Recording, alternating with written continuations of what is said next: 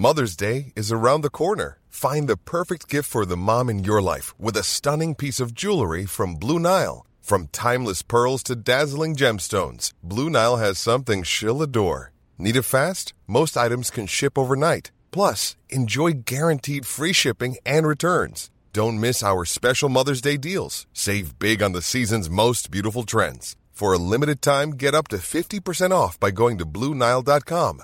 That's Bluenile.com. Hey, I'm Ryan Reynolds. At Mint Mobile, we like to do the opposite of what Big Wireless does. They charge you a lot, we charge you a little. So naturally, when they announced they'd be raising their prices due to inflation, we decided to deflate our prices due to not hating you. That's right. We're cutting the price of Mint Unlimited from $30 a month to just $15 a month. Give it a try at mintmobile.com slash switch. $45 upfront for three months plus taxes and fees. Promo for new customers for limited time. Unlimited more than 40 gigabytes per month. Slows. Full terms at mintmobile.com. Hey, it's Danny Pellegrino from Everything Iconic. Ready to upgrade your style game without blowing your budget? Check out Quince. They've got all the good stuff shirts and polos, activewear, and fine leather goods, all at 50 to 80% less than other high end brands. And the best part? They're all about safe, ethical, and responsible manufacturing. Get that luxury vibe without the luxury price tag. Hit up quince.com slash upgrade for free shipping and 365 day returns on your next order. That's quince.com slash upgrade.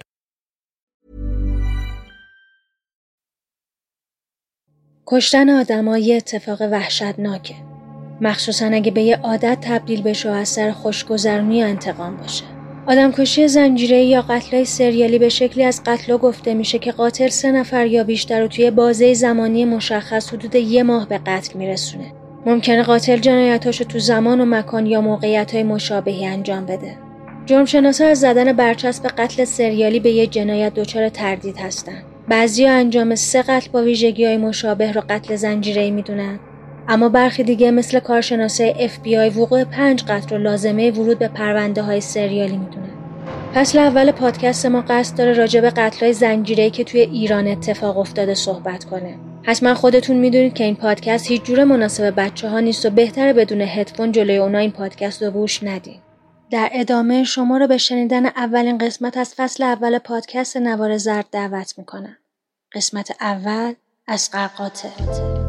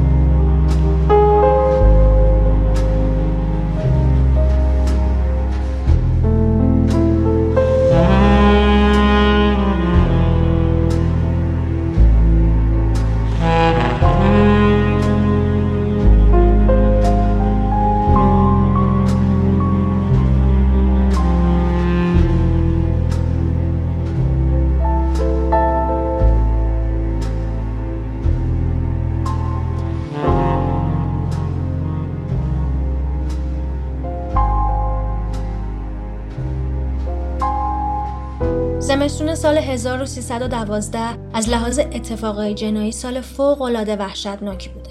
میگن توی اون سال سرد و سخت یکی از ترسناکترین اتفاقات توی شهر تهران پیش میاد که سرلشکر محمد حسین آیروم رئیس نظمیه رو حسابی زیر فشار شاه می‌ذاره. شنیدن خبر قتلای پشت هم مردم تهران رو خیلی ترسونده بوده و هر روزم یه گزارش جدید درباره یه قتل تازه پخش می شده که توی محافل و مجالس اون موقع دهن به دهن میگشته اینطوری نبوده که تو شهری به بزرگی تهران تا اون موقع قتلی اتفاق نیافتاده باشه نه. چیزی که خیلی وحشتناک بوده همین پشت هم بودن اتفاقا بوده. اما ماجرا چی بوده؟ صبح روز یک شنبه ده دی 1312 سروان عبدالرحیم آقاخانی افسر ارتش با نصرت الله پسر 19 سالش به اداره تأمینات تهران یا همون اداره آگاهی امروز میاد و خبر میده. نصرت الله روز جمعه 8 دی به قصد شکار کبوتر به خرابه های نزدیک نجف آباد رفته بوده که توی یکی از چهار دیواری های شترخان سر بریده کسی که چشماش از حدقه بیرون آورده شده بوده پیدا می‌کنه.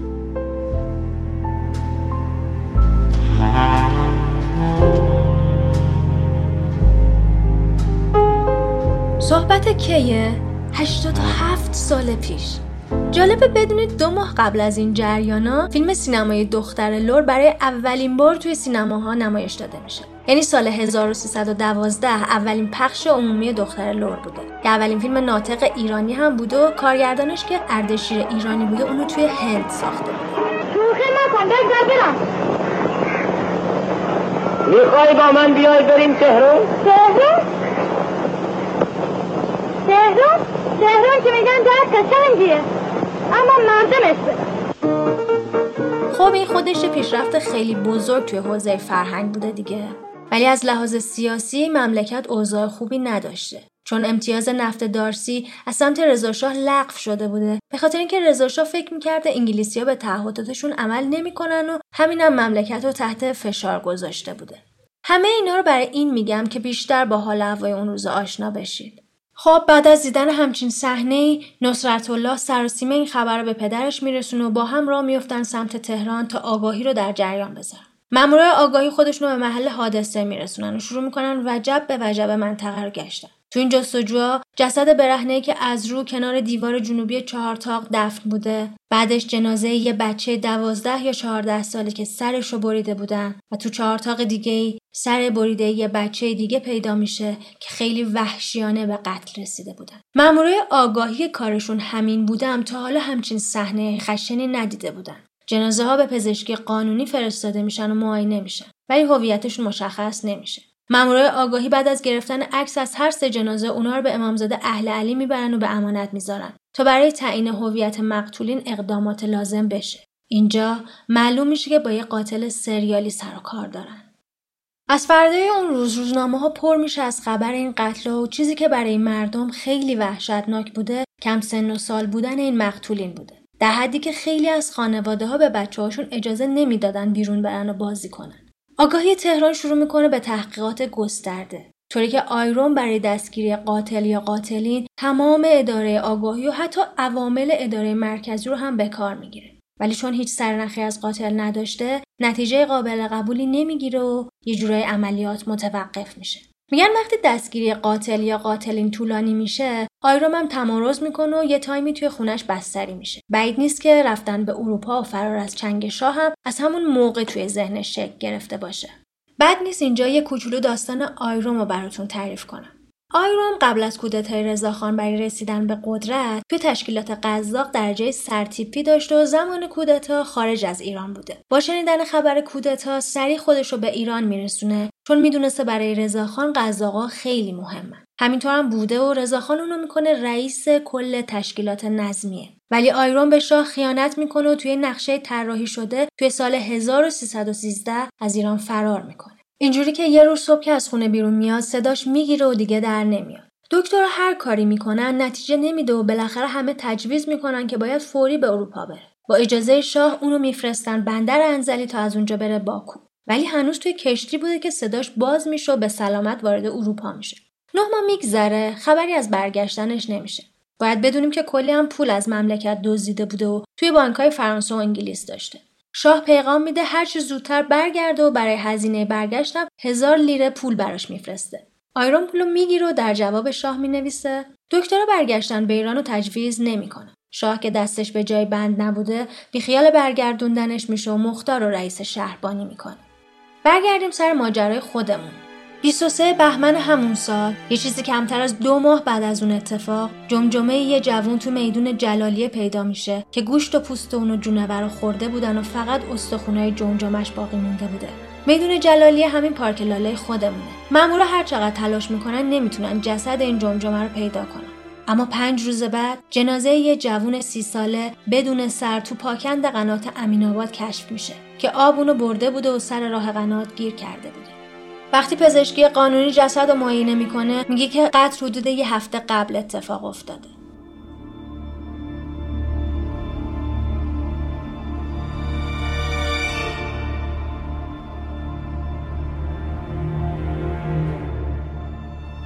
یه دونه از این اتفاقا بسته برای اینکه مردم وحشت زده بشن.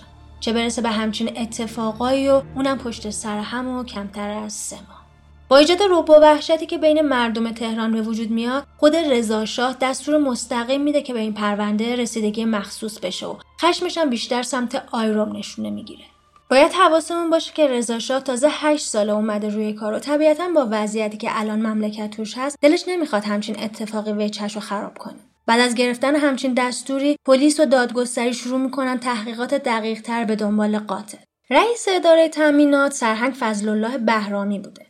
این آقای بهرامی میاد یه کار جالب می‌کنه. برعکس همه مفتش های اون موقع که خیلی به شواهد عینی پرونده توجه می‌کردن میاد به این نکته فرعی تر دقت می‌کنه و میره جلو. همین کارم باعث موفقیتش میشه. حالا چیکار می‌کنه؟ میاد چند تا چاهکن زیر نظر مامورای تامینات اجیر می‌کنه و میگه دوربر چاه و قناتهای امین آباد رو بکنن. دلیل کارش هم این بوده که فکر می‌کرده قاتل با توجه به شواهد قبلی سر مقتول آخر رو هم توی چاه انداخته. بعدم میاد از همه کسایی که ممکن بوده از این جریان خبر داشته باشن مثل درشکچیا، شوفرا، قماربازا، ولگردای شهر و هومه، سلاخا، قصابا، حتی مشروب فروش هم تحقیق می‌کنه. ولی از هیچ کدومشون چیزی در نمیاد.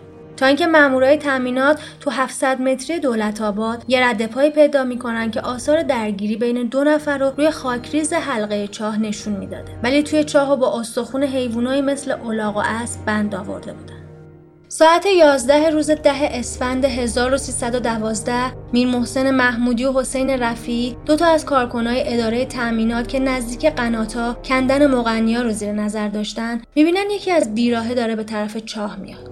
اما به محض دیدن مغنیا مامورا راهش رو عوض می‌کنه و یه سمت دیگه میره. محمودی اون شخص رو تعقیب می‌کنه و خودش رو به اون میرسونه. این آقا که ظاهر عجیبی هم داشته توی دستش یه سینی حلبی که توش یه مقدار بامیه بوده و توی دست دیگرش پیت بنزین خالی و روی کولش هم یه کوله حمالی داشته. محمودی میاد وسایل مردم میگرد و توی پیت حلبی که باهاش بوده یه جفت کفش و یه کلاه و دو تا پیراهن و یه شلوار پاره پوره پیدا می‌کنه. همینطور که داشته کوله حمالی این آقا رم میگشته یه چاقوی دست آهنی که هنوز لکه های خون خوش شده روش بوده و یه سوزن روز پیدا می‌کنه.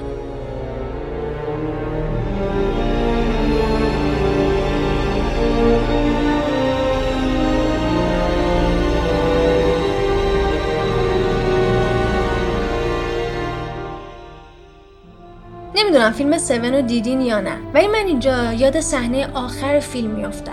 اونجایی که کارگاه سامرست سر بریده زن همکارش رو توی جعبه می‌بینه و سری اسلحه رو می‌کشه سمت قاتل. خب محمودی هم با دیدن همچین چیزی همین کار می‌کنه و همکاراش رو صدا می‌زنه. سری این آقا که جسه خیلی بزرگی داشته و یه نفری نمی‌شده مهارش کنن و بازداشت می‌کنن. درباره لباس ازش سوال می‌کنن جواب میده کلاه و کفش رو توی راه پیدا کرده و پیراهن و شلوارم از بازار شابدالعظیم سی شای خرید. بازرسای شهربانی مزنون اول به کلانتری شهر ری و از اونجا به اداره تامینات میفرستن توی اداره از شخص مشکوک تحقیق و استعلام میشه که لباسا رو از کجا آورده و بازم همون جواب قبلی با خونسردی تکرار میشه. مامورا میرن به کاروانسرایی که محل زندگی شخص مزنون بوده و اونجا رو هم بازرسی می‌کنن. ولی هیچ اثری که نشون دهنده ارتکاب جنایت از سمت اون باشه به دست نمیارن.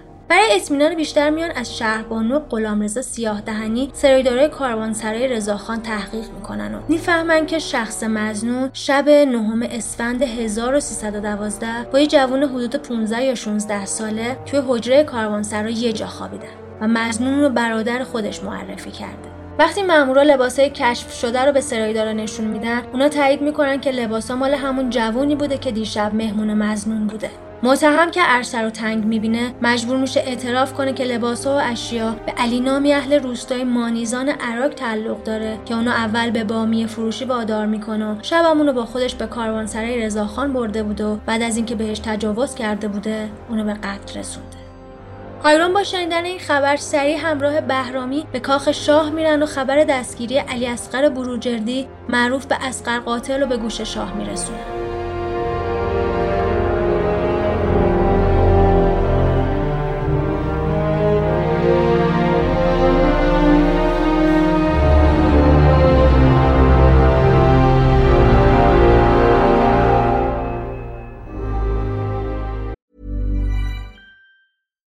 Hey, I'm Ryan Reynolds. At Mint Mobile, we like to do the opposite of what Big Wireless does. They charge you a lot, we charge you a little. So naturally, when they announced they'd be raising their prices due to inflation, we decided to deflate our prices due to not hating you.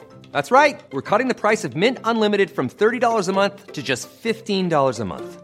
Give it a try at mintmobile.com slash switch. $45 upfront for three months plus taxes and fees. Promo rate for new customers for limited time. Unlimited more than 40 gigabytes per month. Slows. Full terms at mintmobile.com. Everyone knows therapy is great for solving problems. But getting therapy has its own problems too. Like finding the right therapist, fitting into their schedule, and of course, the cost. Well, BetterHelp can solve those problems. It's totally online and built around your schedule.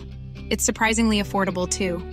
Connect with a credentialed therapist by phone, video, or online chat, all from the comfort of your home.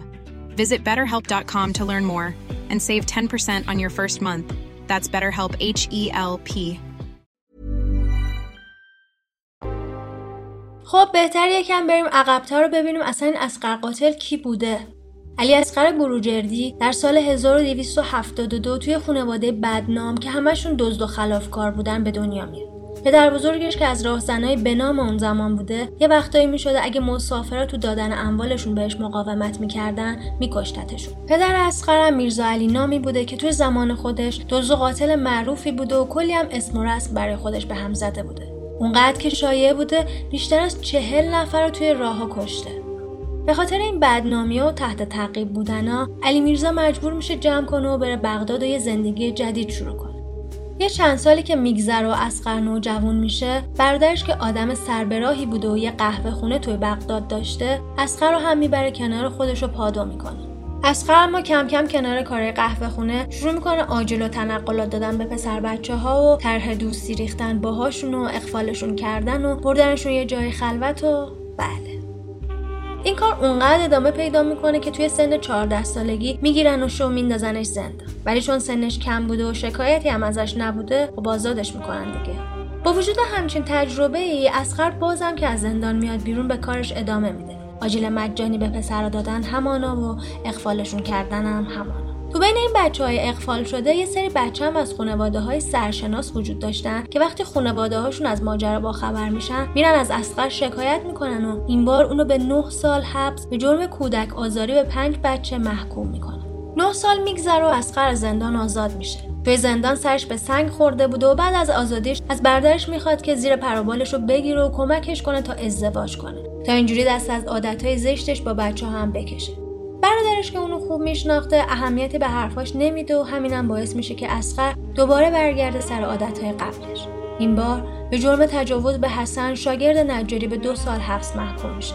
طبق حرفای خودش حسن و گول زدن و با پنج نفر دیگه بهش تجاوز کرده بود. بعد از آزادی زیر نظر پلیس قرار می‌گیره تا دیگه دست از پا خطا نکنه. تا حدی که بهش اجازه نمی‌دادن از یه ساعتی به بعد که از شب میگذره از خونه خارج بشه و پلیسا نوبتی دم در خونش کیشیک می‌دادن. تو این مدت ولی اسقر بیکار ننشسته بوده و داشته نقشه میکشیده واسه تومه های بعدیش. قاعدتا الان دیگه پخته تر شده بوده و تصمیم می‌گیره یه جور دیگه با تومه هاش برخورد کنه. ایشو خودش فکر می‌کنه اینجوری که نمیشه هر دفعه یکی رو اخفال می‌کنم بعدش بیفتم زندان. و همینجا جرقه اولین جنایت توی ذهنش زده میشه.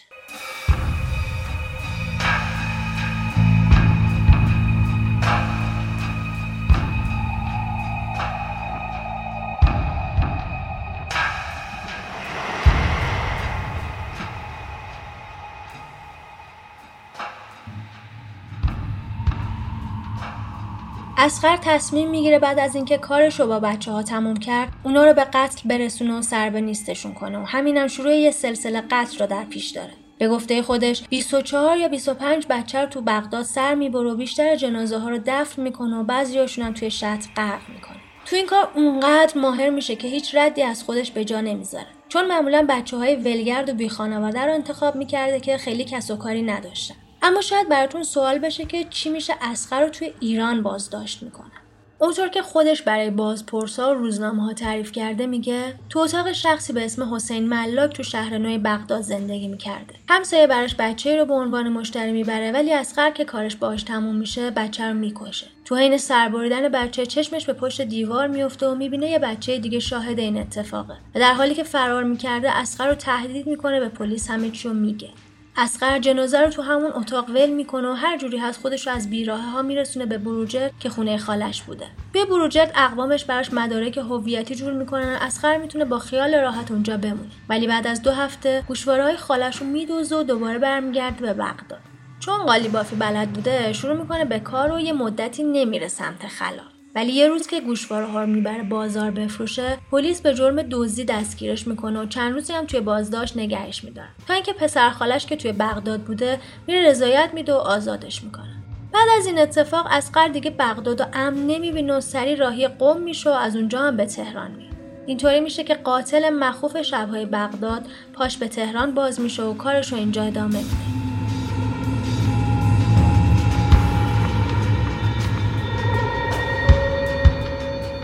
اسقر به محض ورودش به تهران توی کاروانسرای قدیمی جا می‌گیره و شروع می‌کنه به حمالی کردن و دورگردی و بامیه فروش. تو حین کار از علاقه قدیمیش هم قافل نمیشه و این بار تصمیم می‌گیره قربانیاشو از بین پسرای نوجوان انتخاب کنه. پسرایی که تازه از شهرستان اومده بودن تهران و دنبال کار میگشتن. اسخر در ازای دادن پول و یه وعده غذا یا خرید لباس اونا رو به اتاقش میکشوند و بعد از اینکه بهشون تجاوز می‌کرده به جای پول سرشون رو میبریده. اینجوری میشه که تو کمتر از سه ماهی که وارد ایران میشه هشت نفر رو به قتل میرسونه. علی اسقر بروجردی معروف به اسقر بامیه فروش یا قاتل به دنبال بازپرسی پلیس ارتکاب 8 فقره قتل رو توی تهران و 29 فقره رو توی بغداد و لواد با اغلب مقتولین رو اعتراف می‌کنه. اعتراف گرفتن از اسقر خیلی هم کار سختی نبوده و بعد از اینکه چند روزی توی اداره تامینات بازداشت بوده به تک تک قتلاش اعتراف می‌کنه. شاید چون یه حس خودشیفتگی همراهش بوده و با تعریف کردن ماجرای قتل بی و نقصش دچار یه جور غرور می‌شده. این حس خودشیفتگی و میشه توی قاتلای دیگه هم پیدا کرد. من خودم یاد اد کمپه قاتل سریالی میافتم که وقتی دید پلیس نمی‌تونه پیداش کنه و ممکنه برای همیشه ناشناس بمونه اون حس خودشیفتگیش باعث شد زنگ بزنه به پلیس و با افتخار بگه که قتلا کار اون بوده. اونجور که اصغر ماجرای اولین قتلش رو توی ایران تعریف می‌کنه میگه اون طفل جزو لاتا و ولگردا بوده. 13 سالش بوده و اصغر رو توی مسجد شاه بازار می‌دیده. گویا این بچه یه هشت ریالی از اصغر گرفته بوده تا باهاش به محل زندگیش بره و هی وعده وعید می‌داده و نمی‌رفته. اصغر که خیلی شاکی بوده یه روز به بچه میگه تو که هشت ریال گرفتی و خبری هم از قولی که دادی نیست. بیا من چهار ریال دیگه هم بهت میدم و این دفعه دیگه سر قولت وایس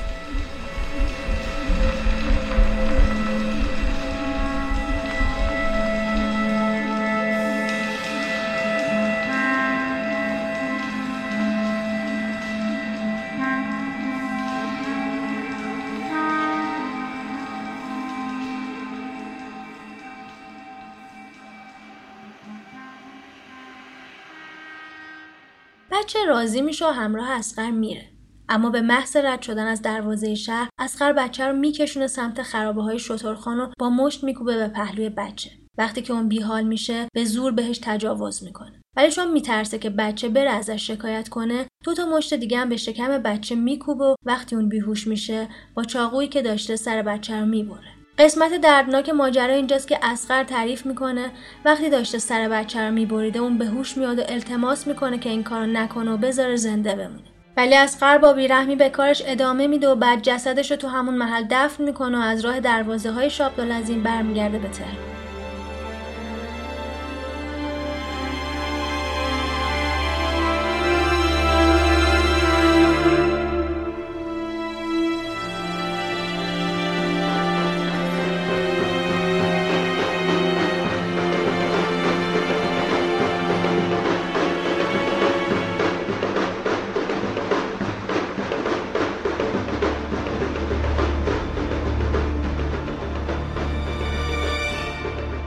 خبرنگارای اون زمان از خون سردی که این موجود قسی قلب تو تعریف کردن جزئیات قتلاش داشته حیرت می‌کرد. اسقر دومین قتلش رو اینجوری تعریف می‌کنه. چهار روز بعد از اون اتفاق یه طفل سفید روی بوده که اونم توی مسجد شاه می‌دیده. بهش میگه میای بریم بگردیم هرچی بخوای برات می‌خرم چون دیده بوده بچه لباساش پارست گفته بیا بریم بعد لباس بخرم. بچه بالاخره راضی میشه که یه تومن بگیره و کار اسقر رو را بندازه. اسخر بهش پنج قرون میده و خودش هم جلو جلو را میفته ولی یهو متوجه میشه بچه فرار کرده. فردا صبح بچه رو توی بازار پیدا می‌کنه و یقش رو می‌گیره و شاکی میشه که باید سر قولی که داده بمونه. بچه ولی زیر بار نمی‌رفته تا اینکه اسخر وعده یه تومن دیگه بهش میده و هر جوری شده اونو با خودش به بیرون شهر میکشونه. بچه بیرون دروازه شهر اصرار می‌کنه باید اون یه تومنی که قول دادی و اول بدی. اسخر میگه پولت حاضره ولی توی دلش میگه یه پولی بهت بدم که کیف کنی. تو هم پهلوی اون یکی میخوابونه. بعد پنج ریال دیگه به بچه میده و اونو میکشونه به یه جای خلوت و کیفشو می‌بره بعد از این کار بچه تقاضای بقیه پولشو می‌کنه. ولی اسخر میگه پریروز بهت پول دادم همون بسته بچه جارو جنجال را میندازه ولی اسخر با لگد میکوبه به شکمش و اون از حال میره. اسخر فوری لباسای بچه رو از سرش در میاره تا خونی نشن بعد موهاشو می‌گیره و محکم میپیچونه. بچه تکون می‌خوره ولی جون نداشته حرفی بزنه. اسخر سرش رو از جلو با چاقو می‌بره و بعد خاک پای دیوار رو با یه استخون که اونجا بوده می‌کنه و بچه رو همونجا دفن می‌کنه و لباساشو میاره شهر رو در ازای یه شایی میفروشه. تو شهر دادن جزئیات قطرها یه جور لذتی وجود داره که فقط یه حیوان در حال شکار تومه می‌تونه بهش دست پیدا کنه. بذارید اینجا یه نقل قول از خودش بیارم تا بیشتر حرف من متوجه بشید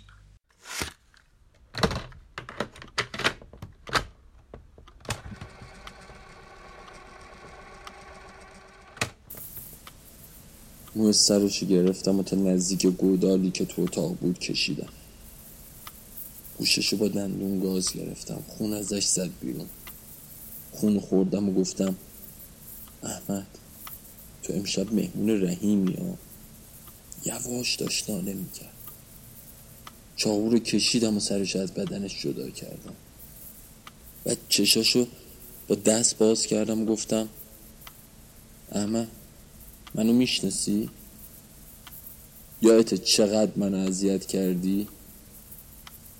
بعد با چاقو زدم تو چشش آب از چشش زد بیرون دماغشو آروم با چاقو بریدم گوشتش آویزون شده بود دلم می‌خواست گوشتشو بخورم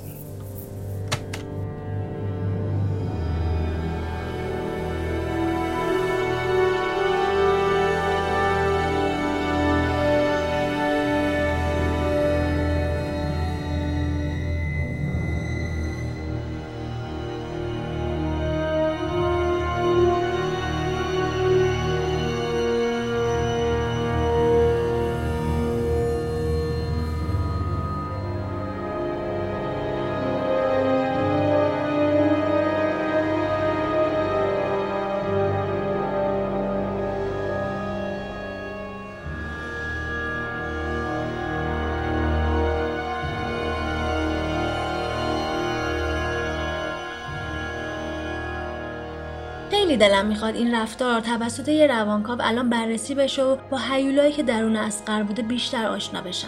خود من از حین این تعریف ها حس می‌کنم که اسقر حتی از انجام دادن خود قتلم دچار یه جور لذت جنسی شدید می‌شده. البته این نظر شخصی من و هیچ دانش علمی پشتش نیست. جالبه بدونید بعد از خبر دستگیری اسقر قاتل و پیچیده شدن خبر قتلاش رضا دستور میده تا اونو ببرن به حضورش. اسقر رو با کلی معمور و دست و پای بسته می‌برن پیش رضا با دیدنش خشمگین می‌پرسه تو چرا آدم کشتی؟ اسخر میگه اونا فاسد بودن و منم میکشتمشون. رضا شاه میگه مگه فاسد فقط تو ایرانه؟ جای دیگه فاسد وجود نداره؟ اسخر هم با خونسردی جواب میده جای دیگه هم فاسدا رو از بین بردن تو عراق 25 نفر رو کشتن رضا شاه از این همه خونسردی شوکه میشه و با عصبانیت دستور میده هر چی زودتر حکم قتلش رو صادر کنه. خاطرات سردار ساعد بختیاری که مورد خشم رضاخان قرار می‌گیره و راهی زندان میشه راجع به اسقر قاتل اینطوری نوشته شده. به قدر این آدم مورد احترام و مراعات قرار می‌گرفت که باعث تعجب همه می‌شد. او یک مرد قد بلند چهارشانه با مو و چشم روشن بود که به شدت قوی بود و خوی درندگی و حیوانی از سر تا پایش مشخص بود. هیچ کدام از ماموران نمی توانستند تنهایی یا به کمک دیگری با او درگیر شوند. چون اگر می‌خواستند نسبت به او مثل بقیه زندانی ها رفتار کنند مجبور بودند ده نفر به تعداد مامورین زندان شماره یک اضافه کنند و همیشه با او گلاویز باشند. گویا این طریق به صرف زندان نبود لذا با او از در دوستی و مدارا پیش آمدند. غذایش همیشه سه ظرف چلو کباب و مخلفات آن بود.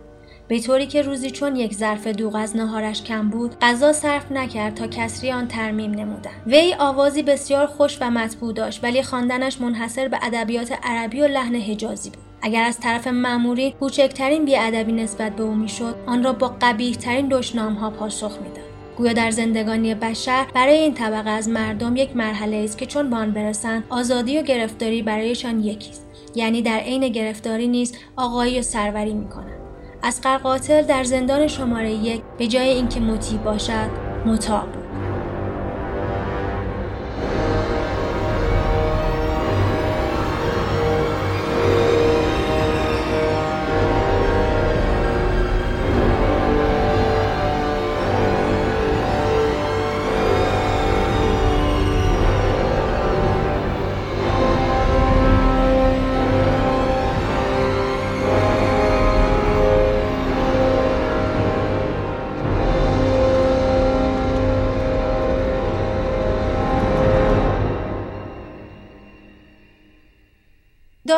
عالی جنایی اسقر روز 15 خرداد 1313 به ریاست آقای جوان با حضور آقای سیاسی دادستان و پزشک قانونی عدلیه آقای شریعتزاده و آقای ملکی وکلای مدافع اسقر تشکیل میشه. از صبح جمعیت زیادی از زن و مرد جلوی دادگاه ازدهام کرده بودن و تعداد مامورایی که برای حفظ نظم و آرامش محوطه مزبور و حیات محکمه گذاشته بودن کم بود. حتی چند تا خانومم برای تماشای محکمه توی جایگاه تماشاچیا بودن. بیرون داخل دادگاه پر شده بود از خبرنگار. در حدی که دیگه جای سوزن انداختن هم نبود. علی اصغر دو ساعت و نیم قبل از ظهر با مامورای محافظ به وسیله اتومبیل از زندان قصد برای حضور تو جلسه محاکمه حاضر می‌کنه ماشین حمله قاتل که وارد محوطه دادگاه میشه همه سرک میکشیدن تا از نزدیک ببیننش. داخل دادگاه پیت بنزین و سینی بامیه و چاقوی آلت جرم و لباسایی که در حین توقیف و دستگیری علی اصغر کشف شده بوده روی میز جلوی قاضی قرار داشته. قاتل تو تمام مراحل به جنایتاش اعتراف می‌کنه. حتی به قتلایی که توی عراق انجام داده بوده. تو حین محاکمه میگه کسایی که کشته یه سری بی پدر و مادر بی سر و پای خوشگل بودن که وقتی ریششون در میومده دزدی می‌کردن. اون ادامه میده من با اینا مشکل داشتم برای همین میکشتمشون. تو خارج از ایران که بودم اینا خیلی بیشتر بودن و من خیلی رو کشتم. اینجا هم که اومدم دیدم اینجا هم هستن و کشتمشون. اسقر قاتل تو روزنامه های اون موقع به ابوالهول جنایت مشهور میشه و آقای شریعت زاده که وکیل تسخیری اسقر بوده سعی داشته اونو از لحاظ روانی ناسالم نشون بده و برای دادگاه توضیح میده. قیافه لبها بینی گوشها اندامها و طرز نگاه. و به طور کلی تمام ساختمان جسمانی او را تحت مداقه قرار دهید و فرد فرد آنها را با نتایج تحقیق دانشمندان تطبیق کنید. علی اسخر بروجردی یک انسان دژنره است. به بیان دیگر هم از حیث روحیات و هم از لحاظ علائم فیزیکی و خارجی مشابه یک فرد معمولی نیست. اما دادگاه در نهایت طبق ماده 170 قانون مجازات عمومی اونو به 8 بار اعدام به خاطر قتل 11 پسر بچه و یک همسلولی به اعدام در ملع عام محکوم می‌کنه. ولی اسخر به این حکمش اعتراض می‌کنه و اصرار می‌کنه که رأی به دیوان عالی کشور بره. ولی دیوان عالی هم حکم تایید می‌کنه. توی آخرین دادگاه اسخر که هنوز باورش نشده بوده حکمش جدیه فریاد می‌زنه. من فقط چند نفر مجهول الهویه رو کشتم و شما منو به خاطر این اشخاص ولگرد می‌کشید من که شخص حسابی و سیدی رو نکشته بودم. چند نفر مجهول الهویه رو کشتم. آقای سیاسی مدعی العلوم یا همون دادستان ازش می‌پرسه. پس علی عراقی که توی محبس همدیگر رو دیده و با اون سابقه آشنایی داشتی و با هم بیرون رفته بودین و چرا کشتی؟ اسقر با پررویی جواب میده. اونم بی سر و پا و دوز بود که کشتمش. این آخرین جملاتی بود که اسقر قاتل می‌گفت و تا آخر زندگیش هیچ ابراز پشیمونی نکرد. تا موقعی که از اداره نظمیه بیرون ببرنش حالت عادی خودش رو حفظ کرده بود و همون جسارت همیشگیش توی صورتش پیدا بود. ولی به محض اینکه از در نظمیه بیرونش آوردن و شلوغی جمعیت که برای مرگش صف کشیده بودن و دید لرزه به اندامش میفته و با عجز و لابه التماس می‌کنه دو تا گوسفند نظم می‌کنم که از این وضع نجات پیدا کنم. ولی دیگه برای توبه و ابراز پشیمونی دیر بوده. جمعیت فوقالعاده زیادی که از دیشب به خاطر خبری که از اجرای حکم اعدام درباره اسقر داشتن دو ساعت قبل از آفتاب تمام محوطه میدون سپه را اشغال کرده بودند. جمعیت تماشاچی از زن و مرد اونقدر زیاد بود که تمام میدون سپه یا همون میدون امام خمینی الان رو از جلوی ساختمون اداره تشکیلات کل نظمیه و جلوی وزارت پست و تلگراف و جلوی ساختمون بلدیه یا شهرداری تهران و دهنه خیابون علا و دلو و زلهای خیابون باب هماین و پشت در پشت اشغال کرده بود. جمعیت اونقدر زیاد بود که باعث شده بود اتوبوس ها رو متوقف کنن و دور تا دور محل اعدام بچینن. اسخر رو به چارپایه مرگ نزدیک می‌کنن و حکمش رو طبق قانون می‌خونن. بعد دادستان دستور میده بره روی چارپایی و تناب دارو به گردنش میندازن و لحظاتی بعد جلوی چشمای حیرون تماشاچیا که برای دیدن اعدام اسقر خودشونو به اونجا رسونده بودن چارپایی از زیر پاش کشیده میشه و به دار آویخته میشه.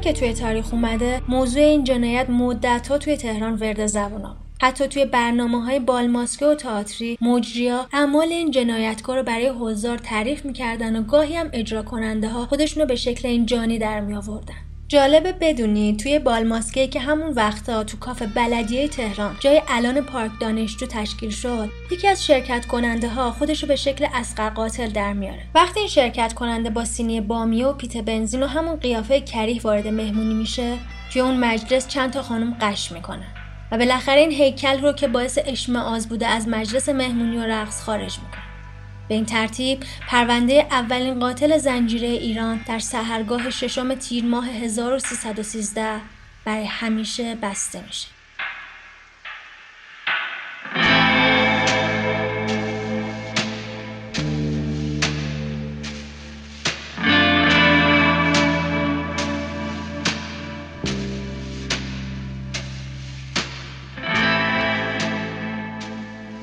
چیزی که شنیدید اولین قسمت پادکست نوار زرد. خیلی مهمه که بدونید ما توی این پادکست فقط وقایع جنایی رو بررسی نمی کنیم. بلکه سعی داریم در کنار ماجراها وقایع تاریخی که توی اون زمان خیلی مهم و تأثیر گذار بودن هم بررسی کنیم. پس اگه همچین موضوعی برای شما یا دوستاتونم جذابه می‌تونید ما رو از طریق همه اپ های پادگیر یا صفحه اینستاگرام نوار زرد دنبال کنید. خیلی ممنون از زمانی که گذاشتین و ممنون که ما رو به بقیه هم معرفی می‌کنید.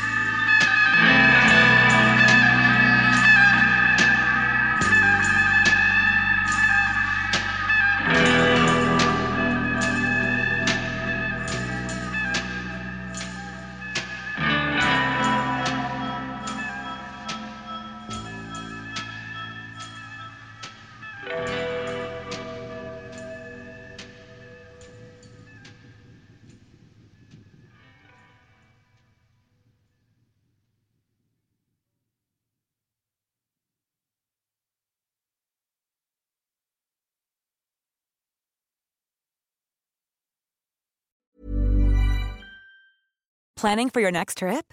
Elevate your travel style with Quince. Quince has all the jet setting essentials you'll want for your next getaway, like European linen, premium luggage options, buttery soft Italian leather bags, and so much more. And is all priced at 50 to 80% less than similar brands. Plus, Quince only works with factories that use safe and ethical manufacturing practices. Pack your bags with high-quality essentials you'll be wearing for vacations to come with Quince. Go to quince.com/pack for free shipping and 365-day returns.